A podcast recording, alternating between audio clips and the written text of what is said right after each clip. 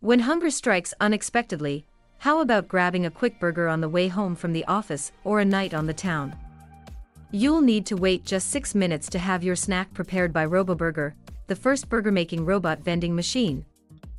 It cooks the patties. It toasts the buns. And it adds the garnish.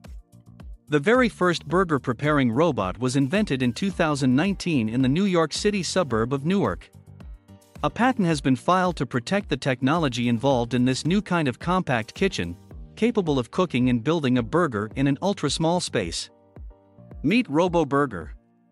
All steps in the process are essentially the same as those of a fast food restaurant, except that here, it's a robot that takes care of everything.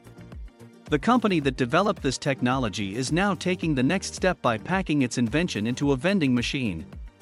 The machine has just been installed in Jersey City, USA. For only $6.99, customers can get a burger made by the robot with the ingredients they choose. There is everything needed inside the machine to prepare the order a refrigerator to keep the burgers cool, and a grill to cook them, but also an automatic cleaning system to keep the robot kitchen clean. The burger vending machine could be destined to make its way to airports in the United States, as well as shopping malls and universities. And the burger isn't the first ever dish to be cooked by a robot. In Israel, a Pizza Hut franchise has already developed a robot that makes pizzas.